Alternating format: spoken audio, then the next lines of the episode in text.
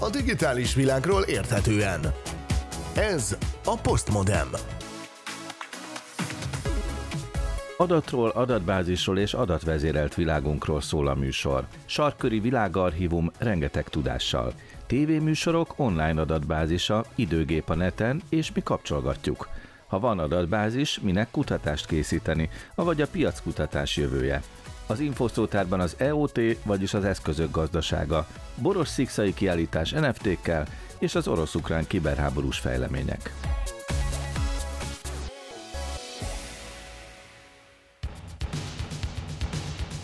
A Hegylakó című film egyik betét dalával indítunk, tehát mindjárt a Queen és Freddie Mercury zenél Don't Lose Your Head. A szerkesztő most is Kovács Tücsi Mihály, ez itt a Postmodem, a mikrofonnál Szilágy Árpád.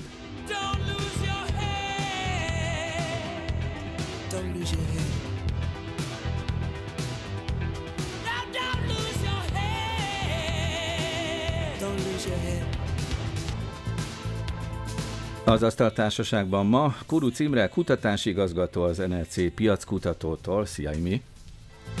Sziasztok, és köszöntöm a hallgatókat!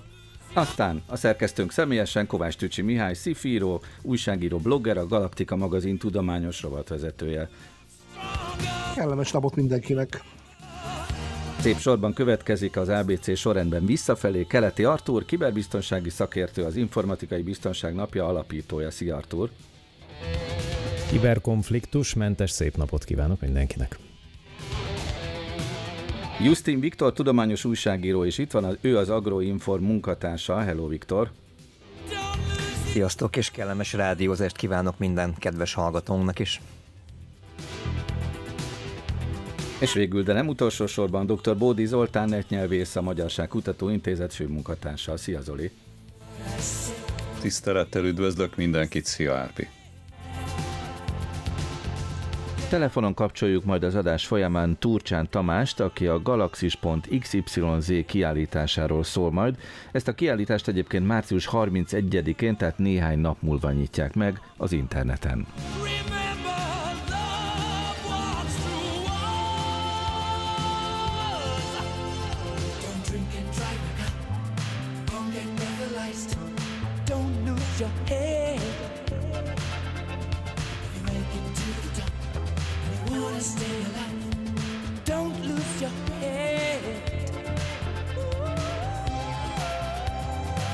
Napjainkban látszik kristály tisztán, hogy mennyire kell figyelnie az egész emberiségnek, hogy ne veszítse el a fejét.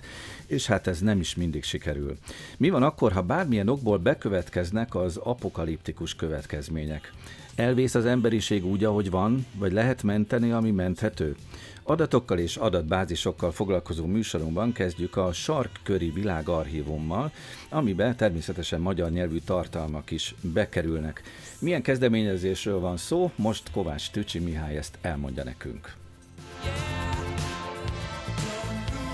Fenn messze északon a sarkörön túl van egy szigetcsoport, amit Spitzbergáknak hívnak, ami egy egészen különleges helye a Földnek, ugyanis több mint 40 ország a Spitzbergák egyezményben még az első világháború után kijelölte, hogy ez egy közös felhasználású terület, senkinek nincsen joga felette bármit nyomna, és egyébként pedig hadseregtől is mentes antimilitáris övezetnek kell lennie. Ezt azóta is szépen tartják, jó, volt egy kisebb szület a második világháború esetén. Hivatalosan Norvégiához tartozik, de neki is nagyon kötöttek a jogai alig két évtizeddel ezelőtt itt hozták létre a sarköri mag archívumot, ahol a világ termőnövényeit gyűjtik össze és archiválják le, hogy bármilyen katasztrófa esetén ezt elő lehessen venni. Sajnos már szükség volt a használatára is.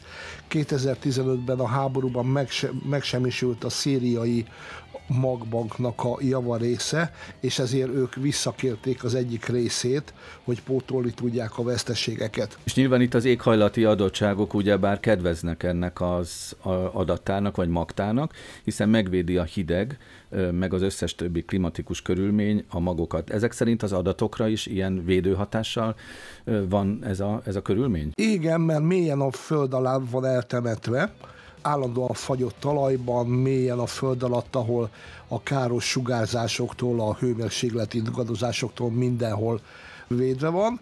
Ez egy üzleti kezdeményezés, egy norvég adatrögzítő cég kidolgozott egy teljesen újfajta hosszú távú adattárolásra szolgáló módszert, és egyesítette, és létrehoztak egy közös céget méghozzá nem mással, mint a legnagyobb norvég szénbányász vállalattal, és a Spitzbergákon az egyik ilyen már nem működő szénbányában létrehozták ezt a bizonyos archívumot. Egy hatalmas acélbunkert építettek, amiben ben speciális körülmények között tárolhatják az archívum anyagait.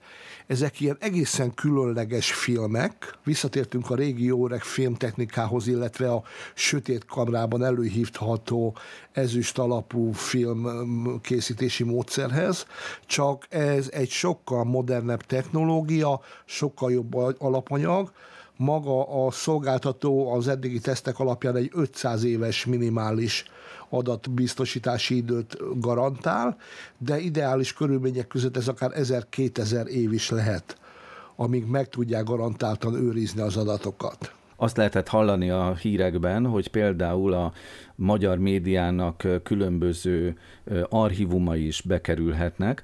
Ezek szerint itt van valami koordináció, hogy, hogy a különböző országoknak az adatai ide kerülhetnek. De ki koordinál itt és mit? Maga ez a cég, amelyik létrejött, az AVA, magyarosan a dupla A-val van leírva, Arctic World Archive nevű cég gondoskodik erről, amelyiknél lehet jelezni az ilyen irányú igényeket. Rögtön a legelején például több híres múzeum, mexikói képtár, meg hasonlóknak a digitális tartalmai kerültek be, de például már bekerült a Vatikáni Archívum jelentős része, de nagyon különböző országok különböző művészeti archívumai lettek itt is digitálisan rögzítve, de például mi a legérdekesebb, hogy a GitHub nevű archiváló szolgáltatás, tehát a legnagyobb nyílt forráskódú archívum is most már itt tárolja az adatait. Tehát nagyon széles körű a maga a felhasználói réteg, a múlt év végén egyeztetett az MTV-ának a vezetősége az archívum vezetőivel, hogy az MTV a archívuma és a Nemzeti Audiovizuális Archívum anyagai is bekerülhessenek ide a biztonságos tárolásra. Nem tudom, tudtátok-e a mostani kiberkonfliktus kapcsán Oroszország és Ukrajna között, hogy mivel Oroszország gyakorlatilag elkezdte magát leválasztani az internetről, és saját rendszereket kezdett el kiépíteni, ezért felmerült az a kérdés, hogy vajon egy ilyen rendszerben mennyi ideig tudja a saját maga által megtermelt adatokat tárolni. És a jelenlegi számítások szerint ez valószínűleg egy pár hónapra lesz csak elég tárolókapacitás Oroszországban arra az adatmennyiségre, amit ők elkezdenek tárolni, és ebből viszont az is világosan látszik, hogy mennyire fontos az, hogy a világon mindenhol tároljunk adatot, meg például legyenek ilyen archívumok, és hogy legalább a kibertérben legyen egy ilyen nagy egységes föld, nem, nem annyira szét szeletelt, mint amennyire a, mondjuk az országok, vagy éppen ezek a konfliktusok azt megkívánják. Meg bennem az is felmerült, hogy mekkora elképesztő adatkapacitás kell ahhoz, hogy rengeteg ország küldje a rengeteg műsorát, meg felvételét videóban, hangban, stb. Az adattárolás nagyon érdekes, amit mondtam, filmre lesznek tárolva. Például a GitHubnak a 21 terabyte mennyiségű forráskódot küldött el oda tárolásra, aminek először ugye már elküldték a Linux és az Androidnak a forráskódját, de további 6000 szoftver forráskódját küldték el. Ez összesen 200 darab 1 kilométer hosszú tekercsel lesz letárolva. Ez egy úgynevezett hidegtárolós, hidegtárolás, hidegbiztonság, tehát a forró tárolás, hogy az interneten van fönn azonnal elérhető, a meleg, mint például az Internet Database, ez a hidegtárolás, ez arról, hogy valakinek valami igénye van, hogy a tárolt adatokat megkapja, akkor elküldi az igényét, és akkor ők fizikailag megkeresik azt a bizonyos tekercset lenne a raktárban, amelyikre ez ki van mentve, és a megfelelő móddal kiolvassák róla az adatokat, majd elküldik a norvégiai adatközpontba, ahonnan már letölthető. Ez ideális esetben jelenne pillanatban még egy olyan 20-30 perces procedúra, de ez később valószínűleg több lesz. Érdekes az alapötlet is, hogy azért egyesült a bányászvállalattal ez az adatrögzítő cég, mert ugye már egyből kész van a bánya, ahova le lehet hordani az egészet, 150 méter mélyen van a bánya. A másik érdekesség a dolognak, hogy a biztosítani a működését, hogyha bármi külső erőforrás kiakad, akkor vannak saját rendszereik, amelyekkel a helyben kitbányászott szénnel lehet működtetni a rendszert. A sarköri utazás után én a hallgatókat most egy időutazásra invitálom, kérem figyeljenek. A digitális világ érdekes. Postmodern. Justin Viktorral mi most belépünk a Postmodem időgépébe, ahol egy tévékészülék vár ránk. Viktor, foglalj helyet itt mellettem ebben a televíziós fotelben, és akkor nézd, csak itt van ez a távirányító, bekapcsoljuk ezt a tévékészüléket. Hű, ez valami nagyon ismerős. Felismered, hogy ez mi ez a műsor? Nem ugrik be igazán, de, de ilyen fura érzésem, hogy a kamionokat látnék, hogy mennek egymás után. Aha. Baromi sok kamion. Mi, mi ez? Igen, mi ez? Gyerekkorunkban láttuk, 70-es években. Hú, de ismerős tényleg. Hát ez csak a konvoj lehet, bocsánat, hülye vicc volt, de igen, tehát ez a, a kedvenc CB-s filmem, ha lehet így mondani. Várjál, kapcsolgatok kicsit tovább. Na figyelj csak, hú, ez valami régi amerikai műsor lehet. Igen. Hmm, szerintem reklám. Na jó, de mit nézünk, Árpi? Picikét még hadd kapcsolgassak már, várjál, hát... Na, most ez, ez azt hiszem, hogy a Wonder Woman-nek egy részlete volt, 70-es évekből szintén. Jó ez a szoba, nem? Ahol itt csak 70-es évekbeli tévéműsorokat lehet nézni. Hát ilyeneket tud a postmodern, ugye? My70stv.com Ott lehet például ezt a régi amerikai tévésorozatot is nézni, aminek a hangját halljuk. Hát meg zenék is. Rengeteg zene. Rengeteg zene. Na, mesélj, Viktor. Meg rengeteg tévéhíradó, meg rengeteg uh, sportközvetítés, meg rengeteg mindenféle, ugyanis ez a My Retro TV nevű gyűjtemény, amit egy Joey Kato nevű fiatalember rakott össze. Gyakorlatilag a 60-as évektől évtizedekenként ellépkedhetünk egészen a 2000-es évek az első évtizedéig és mindig egy adekvát, az adott évtizednek megfelelő tévékészüléken nyomkodhatjuk a csatornaváltókat, gyakorlatilag több, több tucat, vagy akár 40-50 csatorna között, tematikus csatorna között váltogathatunk, és több száz órányi tévéfelvétel van feltöltve mindegyikre. Nagyon-nagyon addiktív, de teljesen beszippantós, tehát mindenkinek csak észszel, nem munkaidőben vagy, vagy, vagy, vagy, vagy nem is mondok semmit.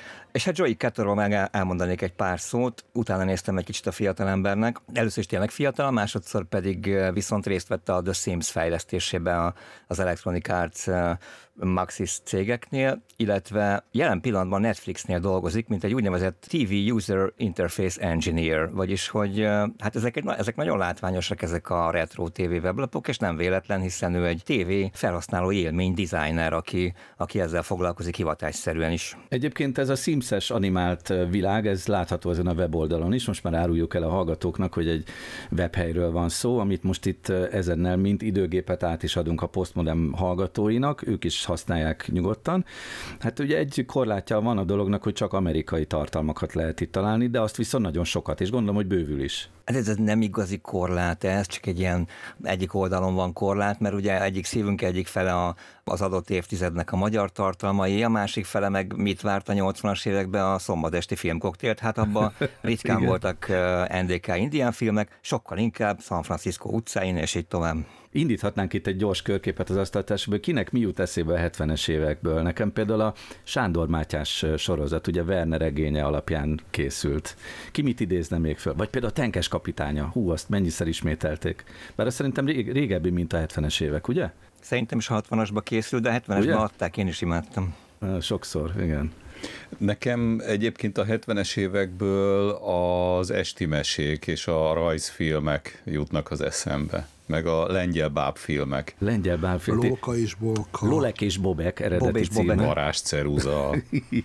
Farás ceruza, ú, mekkora volt. Moha és páfrány. Az, az, az, az, az, az. Vessetek meg, vagy követ, vagy nem tudom. A mókusok elé. Igen, igen, nekem ez a egy kicsi mozgás mindenkinek kell, az azonnal beugrik. A TV torna. TV torna ráadásul én esküszöm, hogy azt a rajzfilmet, ami az elején ment, azt én nem értettem. Tehát, hogy voltak benne jelenetek, amit egyszerűen nem értettem, hogy ott mi történik benne, pedig nem volt bonyolult. Hallgatóink keressenek rá, YouTube-on TV torna, és akkor megtudják, hogy miről beszél most Artur. Én egyébként a, a szaladó úriemberre emlékszem, meg hogy így mindenki szaladt a másik után. És a férfi ember emelgette a feleségét, szóval ilyen, ilyen TV torna. És az igazság, hogy a zenéje, zenéje a fülemben van most, hogy Artur ezt így felidézte. Tehát, Így van, így van. És, ne és feledkezzünk valóban el egy fontos jelenetről a rajz bemutatóból, a rajzfilmes bemutatóból, amikor a székből kirúgja a rugó a benne ülő embert. tényleg, tényleg, tényleg. Jó, hát meg ilyenek vannak. Egy bejátszót, szabad egy zenei bejátszót, csak a csengő hangomat megmutatnám nektek, hogy vajon ki az, aki felismeri. Mekkora? Hát az időjárás jelentés.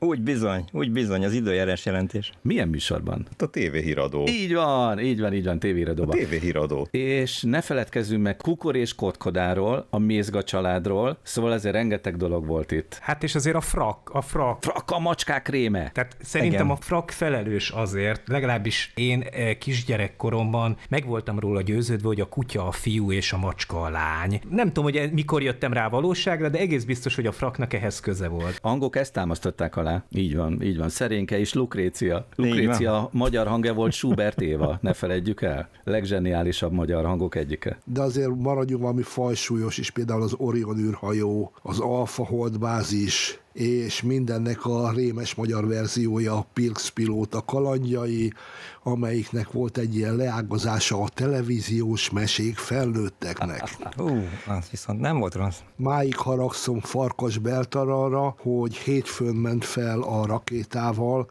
amikor rendkívüli adásnap volt, mert hogy hétfőn akkor még nem volt adás, és akkor még nem tudtam, hogy azért van rendkívüli adásnap, hogy bekapcsolják, hogy fölment Farkas Bertal az űrbe, de éppen a ifjú kamaszként értem meg a televíziós mesék felnőtteknek, ahol az egyetlen legális módszer volt, hogy az ember fedetlen női kebleket láthasson, és ez mint ifjú tinédzsernél nekem akkor nagyon sokat számított.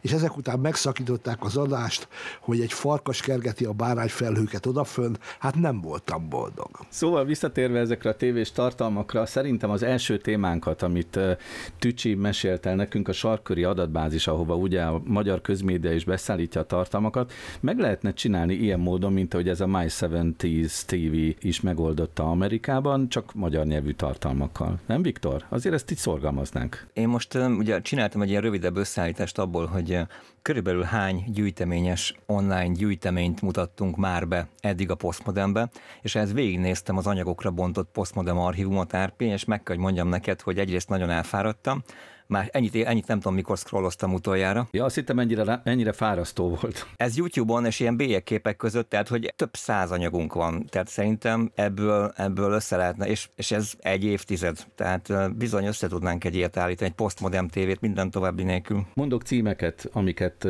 Viktor hozott a műsorba adatbázis témában. Digitális képtárak a neten, aztán képtárak, Manda, kávéházak világa, száz éves filmek helyes sebességgel, ez zseniális. Érdemes visszakeresni ezeket a címeket, tehát hogyha valaki, valakit érdekel, hogy hogyan lehet helyreállítani száz éves filmeket, erre a címre keressen rá YouTube-on száz éves filmek helyes sebességgel. Aztán mennyi minden kerül elő egy folyómederből, ez egy holland múzeumról szól, a száz éves szempár időutazás digitalizált filmmel, szóval, és még lehetne folytatni a sort. A folyómederhez beszúrnék valamit, a mennyi minden, az azt jelenti, hogy, hogy több tízezer tárgynak a tételes fotója és nagyon könnyen kezelhető adatbázisa, és Amsterdamban egy rövid folyószakaszt zártak le, és több ezer év tárgyi emlékei, tehát szó szerint, és be vannak datálva. Ennél izgalmasabb régészeti kiállítást én nem tudom, mikor láttam utoljára, és szintén egy ilyen szombaton nekiállsz, és vasárnap este előkerülsz belőle. És még egy valamit kiemelnék, a személyes kedvencemet, bocsánat, ő pedig nem más, mint a titokzatos szétszettem.hu tulajdonos, akiről annyit már kiderítettem, és most ha akarja, hanem el is mondom, hogy az Ezermester magazinnak egy volt szerkesztőjéről, vagy akár a főszerkesztőjéről van szó, ezt, ez sajnos ezt, ez nincs megerősítve. Keresztneve Géza. Komoly rajongással fordulok a szétszettem.hu felé, ahol megdöbbentő módon a, a tulajdonos hetente néhány dolgot mindig szétszed aztán összerak újra, és működőképessé teszi, és engem egyébként ez nyugodt le benne. Ezt is meg lehet tehát nézni, youtube.com per postmodem. Artur? Annyit szerettem volna még hozzátenni, hogy a mostan, mostanság egyre gyakoribb az, és ez szerintem különösen indokoltá teszi az ilyen adatbázisoknak a létrehozását, kezelését, hogy amatőr, régészek, történészek, vagy egyszerűen csak érdeklődők végignéznek ilyen gyűjteményeket, és találnak benne olyan tárgyakat, összefüggéseket, amiket nem biztos, hogy a kutatók észrevettek. Egyszerűen csak azért, mert olyan sokan vannak, meg annyi idejük van az embereknek, és tudjuk, hogy ez az interneten amúgy tökéletesen jól működik. Én több olyan ilyen amatőr régészt követek például, akik az egyiptomi gyűjteményekben rendszeresen találnak olyan tárgyakat, amelyekre senki nem figyelt fel, és nagyon sok modern felfedezés kötődik ilyen tárgyakhoz, amelyeket valamennyire dokumentáltak, de egyszerűen nem volt ideje a kutatóknak, vagy egyszerűen csak nem vettek észre összefüggéseket. Úgyhogy szerintem ez a kicsit ez a crowdfunding jellege a, a dolognak, vagy inkább crowdsourcing, azt hiszem aztán a jobb kifejezés arra, hogy, hogy mondjuk ilyen gyűjteményekben találjunk újdonságokat, ez szerintem fantasztikus dolog, és akkor még a mesterséges intelligenciát csak részben vetettük be, hogyha az még összedolgozik mondjuk amatőrökkel, tehát egy, egy, egy AI megtalál egy adatbázisban egy mintázatot, amit mondjuk egy amatőr történész vagy régész vagy hasonló meg szóval rengeteg dolgot fogunk még a mostani adatbázisokból is megtalálni. Amit Artur most elmondott, ezt néhány évvel ezelőtt megírtam novellában. De ezt tudjuk, Tücsi, hogy ez nálad jellemző dolog. Én arra várok, amikor a nagy múzeumok fognak a szép lassan föltenni a teljes gyűjteményét. Az emberek meg vannak lepődve, hogy a Louvre milyen hatalmas, de közben a kincseinek a 90%-a az a raktárakban van.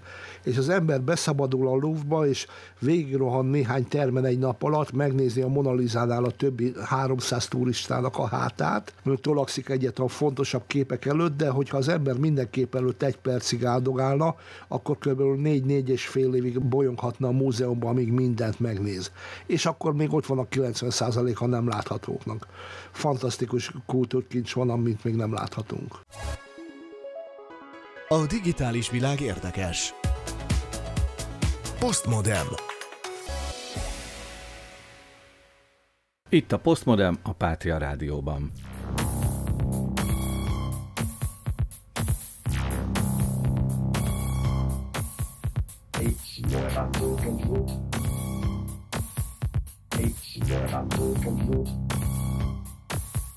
It's what I'm looking for. A Kraftwerk együttes ismételgeti azt, hogy it's more fun to compute. Elég szórakoztató ez a számítás technika, hát ez most már tényleg értelemmel telítődik ez a cím, ami több mint 40 éve jelent meg lemezen. Most látjuk, hogy mennyiféle szórakoztató dolog kapcsolódhat a digitális világhoz, de most ennek a digitális világnak egy olyan szeletével foglalkozunk továbbiakban is, az adatbázisokkal, adatokkal, ami a hétköznapi ember számára nem annyira szórakoztató, viszont hasznos. A piac kutatásról, és általában a kutatásról van szó. Kuru Imrével erről fogunk most beszélgetni, ami lényegében már egy folytatása egy megkezdett beszélgetésnek, mert hiszen Imre előszeretettel hozza nekünk a műsorba azt, hogy a, a piackutatás területének a jövője az hogyan alakul. Szerintem kezdjük már innen ezzel az összképpel, hogy szerinted lesz a jövőben szükség a piackutatásra, nyilván egy kicsit álnaív a kérdés, vagy pedig a gépek átveszik majd a ti szerepeteket? Hát szerintem biztos, hogy lesz, és ezt nem csak azért mondom, hiszen ugye piackutatásból élek, és piackutatásból élünk, hanem én azt gondolom, hogy azért még a, a közeli, de talán még a, a picit távolabbi jövőt is, hogyha nézzük, biztos, hogy vannak a kutatásnak olyan elemei, ahol a, az ember egyelőre biztos, hogy nem lehet kiiktatni az adatgyűjtési részében egészen biztosan lehet majd gépesíteni, sőt, hát ez az automatizáció itt már tetten is érhető, és hát a mesterséges intelligencia pedig ebben egészen biztosan segítségre lesz, de azoknál a kutatásoknál, ahol például emberekkel kell beszélgetni, én nem vagyok benne biztos, hogy rövid távon a mesterséges intelligencia ki tudja váltani az embert. Az elemzési résznél, az értelmezésnél pedig bizonyos folyamatokat ki lehet váltani, bizonyos folyamatokat viszont azt gondolom, hogy nem feltétlenül. De ugye, amit mondtál te is, az nagyon érdekes, hogy a, a piackutatás azért ha most visszatekintünk az elmúlt évtizedekre, a digitális kor előtti időszakra, akkor a piackutatás volt az, ami tulajdonképpen adatokat tudott szolgáltatni akár a társadalomról, akár a piacról, tehát lehetett ezt szociológiai vagy üzleti célból is használni, és hát ugye most az adatvezérelt korban élünk, rengeteg adat áll rendelkezésre, gyakorlatilag a mindennapjainkban rengeteg adatot termelünk és, és generálunk. Ugye a digitális lábnyom, ezt szokták mondani, mindenkinek hatalmas digitális lábnyoma van, és itt most valóban felvetődik a kérdés, hogy amikor ennyi adat áll rendelkezésre, akkor vajon szükség van-e arra, hogy még külön piackutatásokat is készítsünk, és ezekkel még bővítsük ezt az adatmennyiséget? A hétköznapi ember számára egyébként sokszor idegesítő mindez, mert ugye fölhívják őket, megkérdezik, hogy adjanak adatokat, sőt, hát sokan mindenféle összeesküvés elméleteket is gyártanak mondjuk a Facebookról, hogy miért gyűjtenek rólunk adatokat. Kicsit meg tudnád világítani ennek a pozitív oldalát, hogy hol van ennek haszna, hogy ennyi adat keletkezik, és ezeknek ebből tényleg milyen következtetéseket lehet most úgy nagy általánosságban levonni. Szóval mire használják és hogyan használják az adatokat?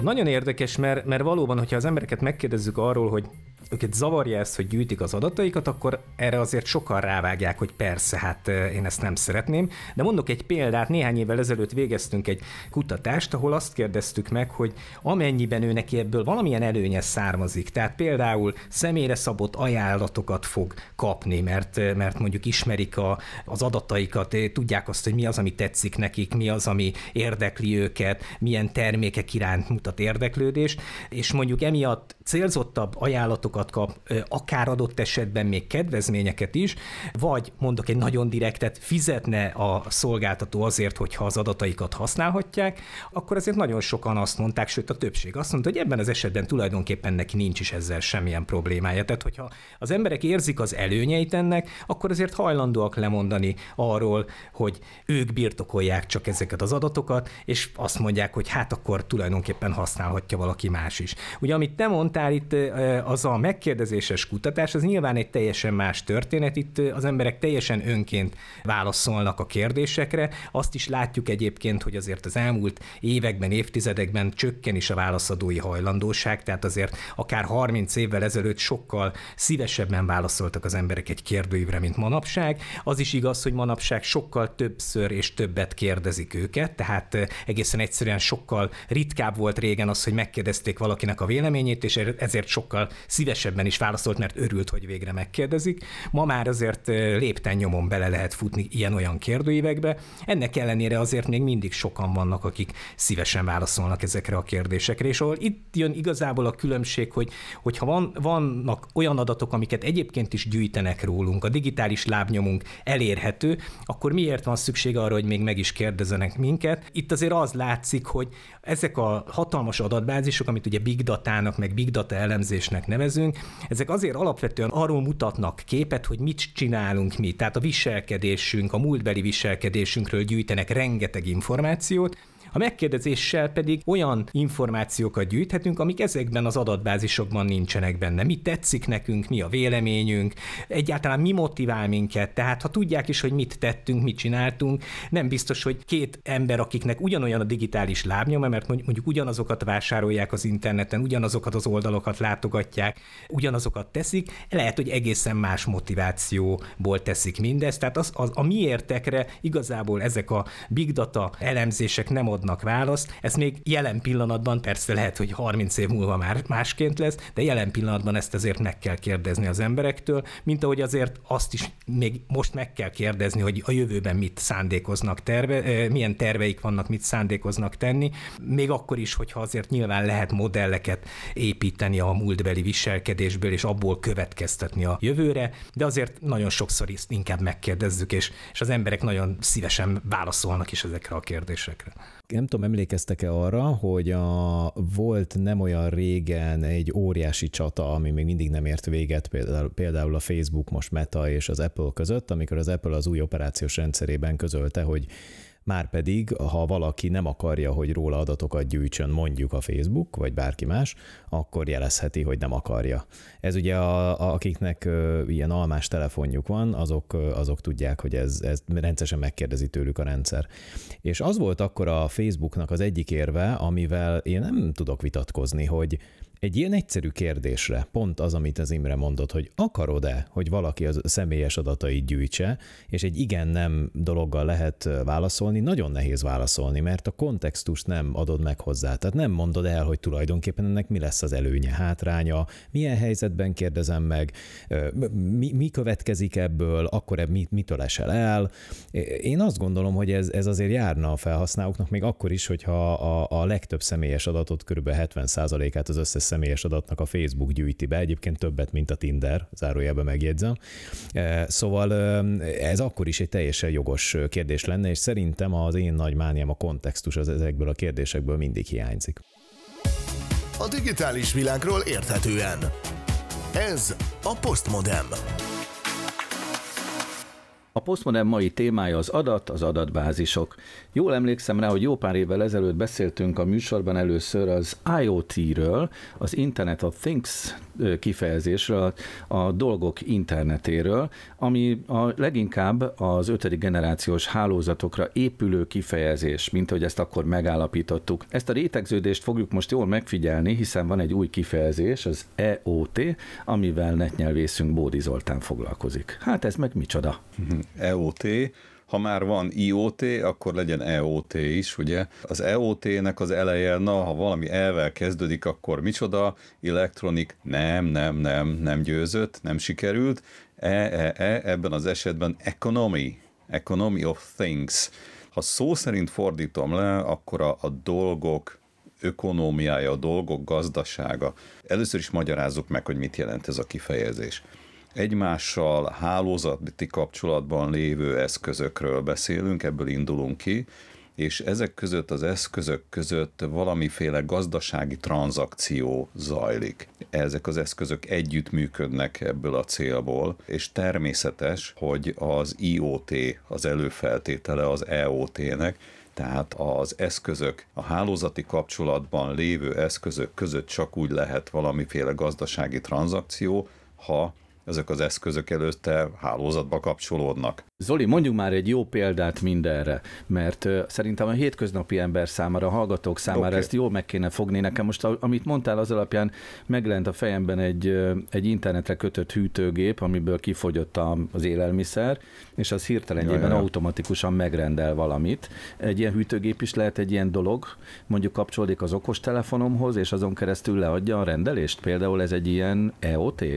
Igen, valószínűleg, de kicsit nehézkes a dolog, mert ugye ahhoz, hogy az a hűtő szekrény tudja, hogy kifogyott belőle valami, akkor azt is tudnia kell, hogy bekerült valami hozzá a hűtőszekrénybe, és hogy mennyi van benne, és mennyinek kell lennie ahhoz, de elképzelhető az a példa is. Én mondok sokkal egyszerűbbet, tehát például egy elektromos autó, elektromos meghajtású személygépkocsi, amelyiknek lemerülő félben van az akkumulátora, és elkezd kommunikálni a különböző adatkommunikációs hálózatokon keresztül a töltőinfrastruktúrával, meghatározza az ideális útirányt, útidőt, sebességet, nem tudom, ahhoz, hogy időben is jó, biztonságosan elérjen a következő töltőállomáshoz, beáll, e, nyilvánvalóan az is elképzelhető, hogy valami automata rendszerrel e, feltöltődik a rendszer, a, az autó, és ugye a fizetési tranzakció is lezajlik az illető vezetőnek a bankkártya adatai alapján,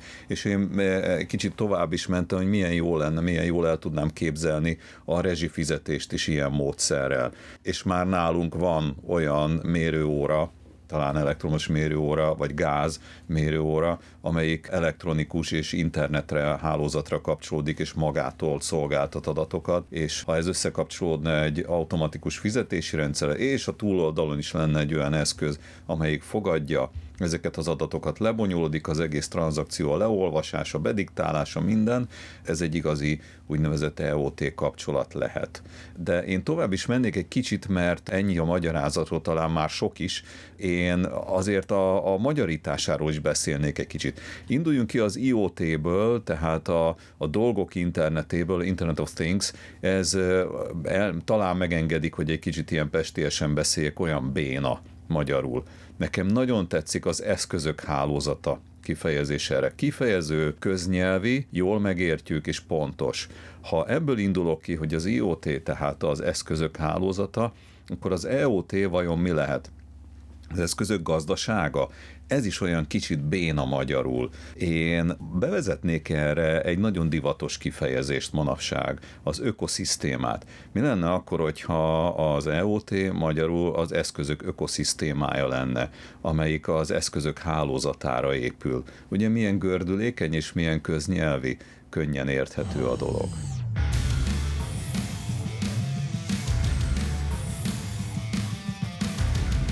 Szerkesztőnkkel Kovács Tücsi Mihályal választottuk ezt a felvételt, egy japán rockzenekart hallunk, Man with a Mission, tehát egy küldetéssel rendelkező ember, ez a zenekar neve, és a daluk címe az, hogy database, vagyis adatbázis.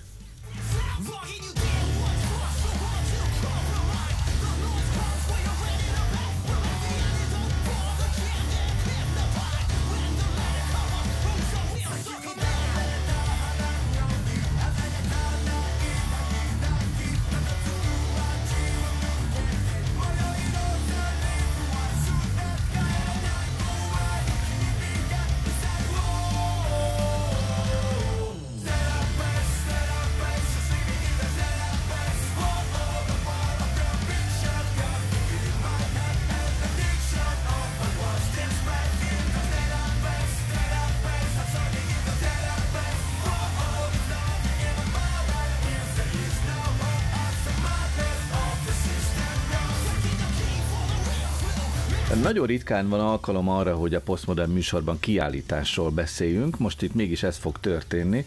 Túlcsán Tamással, aki régi-régi egykori újságíró kollégánk, de most már jó pár éve, hát mással foglalkozik az üzleti életben, és itt most a kiállítás az előjön, de ráadásul játékok, meg NFT, meg digitális üzlet, szóval egy csomó minden egyszerre, és arra kérlek, kedves Sáj, hogy bogoszt ki nekünk a szálakat. Miről van szó?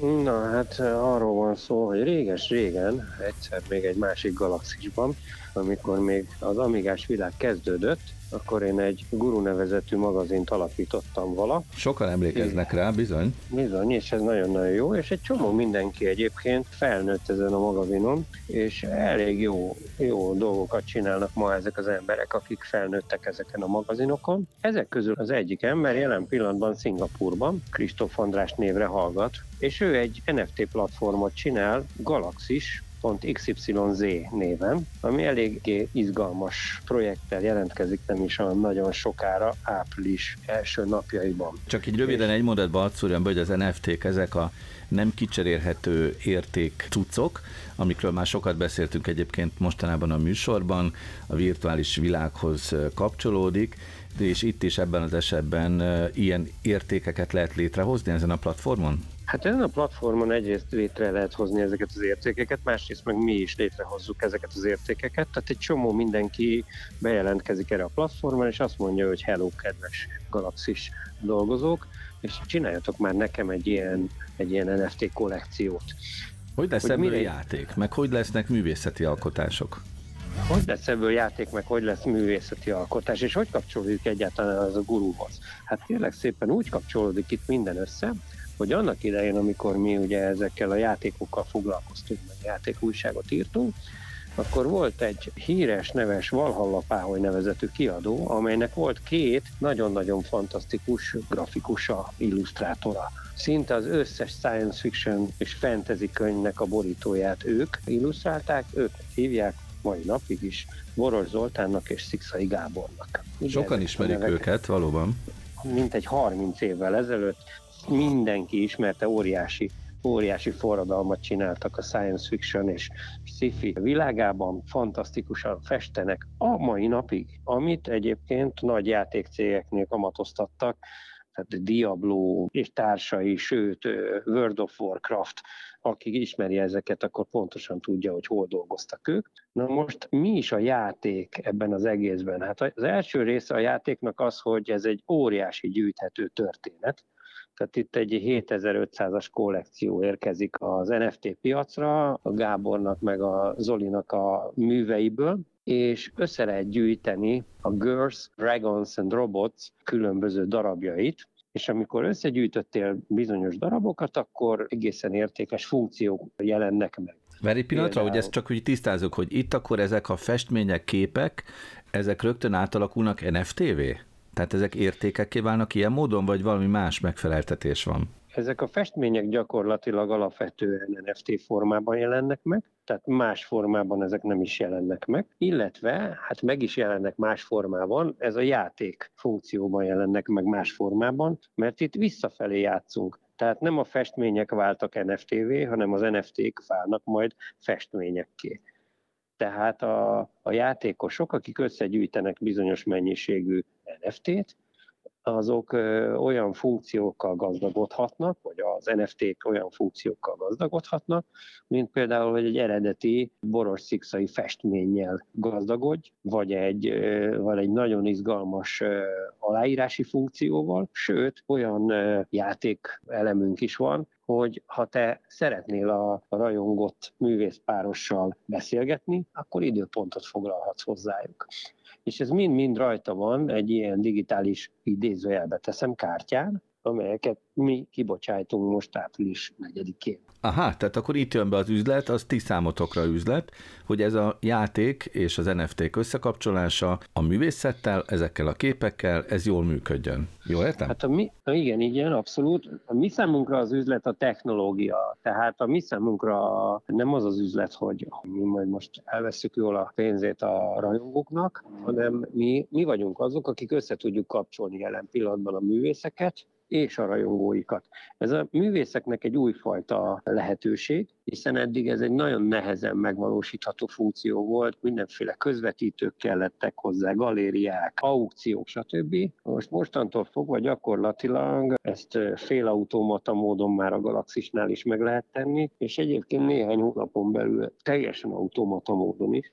Tehát oda jön hozzánk egy művész, és azt mondja, hogy ki akarom adni a saját műveimet, ki akarom adni a saját NFT-imet, digitális formában, és még rá szeretnék tenni olyan funkciókat, amiket, amiket szeretnék még játékossággal kiegészíteni, loyalty card, discount card, kedvezmények, mit tudom én, micsodák, akkor azok innentől fogott megvalósíthatóvá válnak. És néhány kattintással kollekcióvá változtathatók, és el is adhatók. Tehát akkor azt mondod, hogy most a boros szikszai páros képeivel lényegében egy modellértékű kísérlet indul el, ami persze már, már is üzletként is működtethető, de ami akár a későbbiekben modell lehet más művészek számára, hiszen itt egy létező struktúra jön létre, és annak ellenére, hogy bonyolultabbnak hangzik, mégis egyszerűbb a művészek számára értékételni a saját alkotását. Abszolút, ráadásul egyébként sokkal-sokkal több emberhez jutnak el nemzetközi szinten. Itt nagyon-nagyon érdekes folyamatok vannak a nemzetközi NFT piacon, egyre több híresség találja ki azt, hogy neki már pedig szüksége van egy ilyen kollekcióra. A lényege az, hogy azért veszik az emberek, mert valamiféle olyan dolgot képviselnek, ami nekik érték annak ellenére, hogy nincs funkciója. Aki most szeretné már követni, hogy mi történik a boros szikszai képekkel, hogyan lesz NFT, az hol és mit tegyen, hogy lássa mindezt, vagy akár bekapcsolódjon? Ezek mind-mind a Galaxis XYZ oldalon követhetők nálunk. A digitális világról érthetően. Ez a Postmodem. Harmadik hete követjük itt a Postmodern című műsorban az orosz-ukrán konfliktus kiber oldalát, azt, hogy a kiberháborús történésekben mi minden történik. Természetesen a keleti Artur kiberbiztonsági szakember az, aki bennünket tudósít ezekről az eseményekről, és hát ő is folyamatosan csodálkozik, hogy mi minden megtörténik. Folytatódott a sor, Artur? Abszolút, abszolút folytatódott a sor, és azt kell mondjam nektek, hogy talán még, még, még durvább a helyzet, mint, mint az előtt volt. Bocsáss meg, lehet úgy jellemezni ezt az összhelyzetet, hogy amiket látunk a híradókban Ukrajnáról lerombolt épületek, meg városok, az a kiberinfrastruktúrában is hasonlóképpen van, tehát ott is ilyen lerombolt infrastruktúráról beszélünk? Én most az összképet kérdezem. Igen, érdekes, érdekes kép, amit fölvázoltál, részben igaz ez, meg nem. Az interneten található rendszerekben, a, a, az informatikai rendszerekben az adatlopás sem úgy néz ki, hogy valamit elloptak, és azonnal hiányzik. Ez egyébként probléma, ha hiányozna, azt mindenki észrevenni, hanem egyszerűen lemásolnak dolgokat. És itt is arról van szó, hogy ha valami mondjuk eltorzul, vagy valami adatot valahonnan elloptak, vagy, vagy megmásítottak, attól még úgy tűnik, mintha működne, csak már nem a funkciójának megfelelően működik. És ezért nem annyira egyértelmű, hogyha a kibertérben minden összedől. Ráadásul most nagyon sok esetben az ukrán-orosz, és most már gyakorlatilag a világon az összes többi rendszert, akik megtámadják, azok nem arra mennek rá elsősorban, hogy megállítsák, hanem nagyon gyakran arra mennek rá, hogy eltorzítsák, esetleg propaganda célokra használják fel a különböző eszközöket, amiket ott találnak, illetve lenyúlják onnan az összes információt, és azt közkincsét tegyék. De hogy kik is csinálják ezt? Beszéltünk már arról, hogy, hogy talán két adással ezelőtt, hogy nagyjából olyan 50 csoport foglalkozik ezzel most, akiket kategorizálunk. Ugye most nem arról a több százezer hackerről beszélek, aki egyébként rajtuk kívül tevékenykedik ebben a térben, hanem azokról, akikről Több százezer hackert mondtál? Több százezer? Igen, igen, jó, jó hallottad. Igen, igen, nagyjából olyan 400-400-500 ezer hacker dolgozik most a két ország szimpatizánsaként a világ minden infrastruktúráján nagyjából és ezen, ezen belül is ugye vannak csoportok, a részben szervezik ezeket a hackereket, részben pedig ugye saját magukat, és ezek a csoportok közül most nagyjából 77-et tartunk számon, ebből 25 orosz szimpatizáns és 51 pedig ukrán szimpatizáns csapat. Na, hogy menjünk tovább, ezek közül a csapatok közül az egyik, az Anonymousnak a lengyel ága, a Squad 303, az feltört néhány rendszert, erről is beszéltünk, de hogy mit csináltak vele, az nagyon érdekes. Lehetővé tették azt, hogy rajtuk keresztül WhatsAppon, illetve SMS-en, illetve hívás formájában 30 millió üzenet formájában történik mindez, vagy hívás formájában, rengeteg, tehát sok millió orosz állampolgárnak lehet üzenetet küldeni, illetve SMS-t küldeni ezen a rendszeren keresztül. Ez egyébként az 1920.in nevezetű oldal, ahol, ahogy említettem már, nagyjából 30 millió üzenetet, SMS-t küldtek eddig, teljesen véletlenszerű orosz címekre állampolgároknak. És nagyon érdekes, hogy akik föl is hívják ezeket az embereket, vagy akik interakcióba kerülnek velük, mert válaszolnak esetleg nekik, azok között érdekes beszélgetések alakulnak ki. Kicsit olyan ez, mint, mint amikor mondjuk egy fizikai háborúban először találkozik mondjuk az egyik háborús fél állampolgára a másikkal, és elkezdenek megbeszélni dolgokat, hogy tulajdonképpen mi nem is haragszunk egymásra. Na itt viszont ez, ez a kibertérben történik, és egészen megdöbbentő, valakinek sikerült átállítania egy, egy, egy megrögzött mondjuk orosz párti valakit a másik oldalra, de van olyan is, akit megfenyegettek fordítva, hogy ezt tovább csinálja, akkor baj lesz belőle. És csak itt jegyezném meg, hogy az, az orosz V-kontakte oldalt nemrég élte egy támadás, ugye ez az orosz Facebooknak felel meg, és 12 millió orosz felhasználónak küldtek ki ilyen Ukrajnáról szóló üzeneteket ezen a rendszeren keresztül. Aztán van egy nagyon érdekes jelenség. Most, hogy a nyugati cégek kivonultak Oroszországba, vagy megszüntették a működésüket, elkezdték az orosz rendszerek lemásolni ezeket az infrastruktúrákat. Például már van Rosgram, ami az Instagramnak a, az orosz megfelelője, vagy Rosszagram talán, viszont most nemrég bejegyezték az IKEA helyett az Ideát, egy majdnem pontosan ugyanolyan logóval, és március 18-án pedig az Uncle Vanya nevezetű brand, az egy McDonald's logóra tökéletesen emlékeztető piros-sárga logót regisztrált be hivatalosan, tehát ezeket jóváhagyott regisztrációk. Úgyhogy megindult ez az alternatív világ kifejlődése itt a szemünk előtt Oroszországban. Aztán hackerek észrevették, hogy van egy olyan rendszer az interneten, amin keresztül egy ORF monitor rendszer, amin keresztül orosz katonai járműveket tudnak követni. Tankot például, harckocsit, mindenféle egyéb maz járműveket, és hát itt sajnos felmerült az is, hogy amint ezt a hackerek megtalálták, azonnal meg is osztották a közönséggel, amiért nagyon csúnyán kikaptak néhány ö, őket követőtől, mondván, hogy ha ezek valódi katonai információk, valódi hírszerzési információk, akkor ezt miért kell közkincsé tenni, miért nem adják oda annak, aki ezt tényleg tudja használni ahhoz, hogy mondjuk emberéleteket mentsen meg. És itt jön elő ennek az egész kiberkonfliktusnak a, a szörnyűsége, hogy, hogy mennyire kaotikusak az állapotok, hogy egy ilyen típusú dolgot senki nem követ, senki nem, mármint katonai oldalról, hírszerzési oldal, titkosszolgálati oldalról nem szabályoz, hanem egyszerűen csak dőlnek az információk mindenhonnan.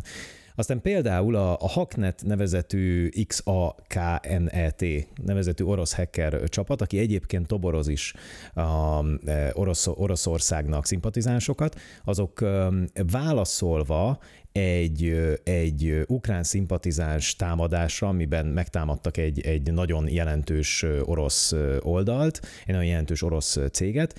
Ukrajnában egy negy, nagyjából a piac 40%-át képviselő szállító cégnek a rendszereit törték fel a NovaPay-nek, illetve a Nova Postának, és két terabájtnyi adatot loptak el belőle. Tehát ez éppen az orosz oldalnak a, a, a tevékenysége. Artur, azt hiszem, hogy érdemes most is elmondani azt a figyelmeztetést, amit most már harmadik hete elmondasz, már csak azért is, mert azt hallottam tőled, hogy még pénzügyi szervezeteknél még mindig van olyan jelszó, ami a password beírva, és hát történt is most valami nagyon kegyetlen, durva dolog az egyik pénzügyi szervezetnél. Ezt még meséld el. Igen, igen, így van, így van. Ez nem az orosz-ukrán konfliktus, ez azon kívül van, csak hogy aközben is az emberek észrevegyék azt, hogy mi történik a világban.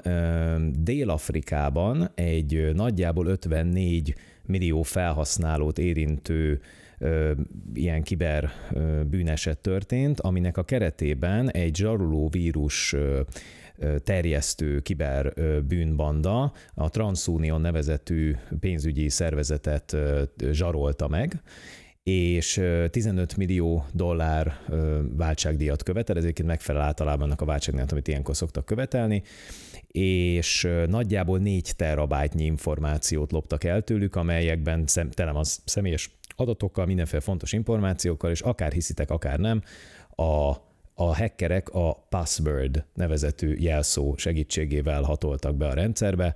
Ilyenekből egyébként az utóbbi időben egyre több van.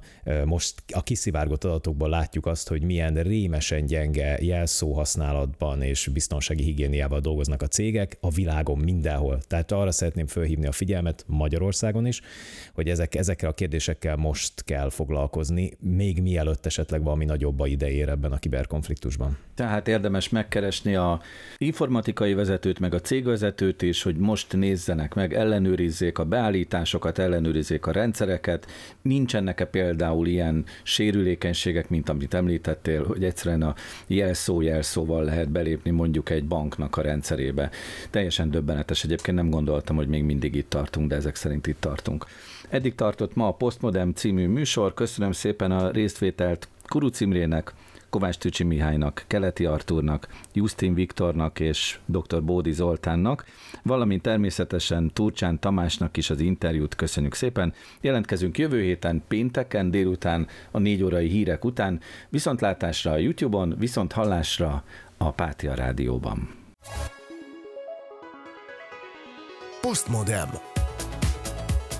A digitális világ érdekes.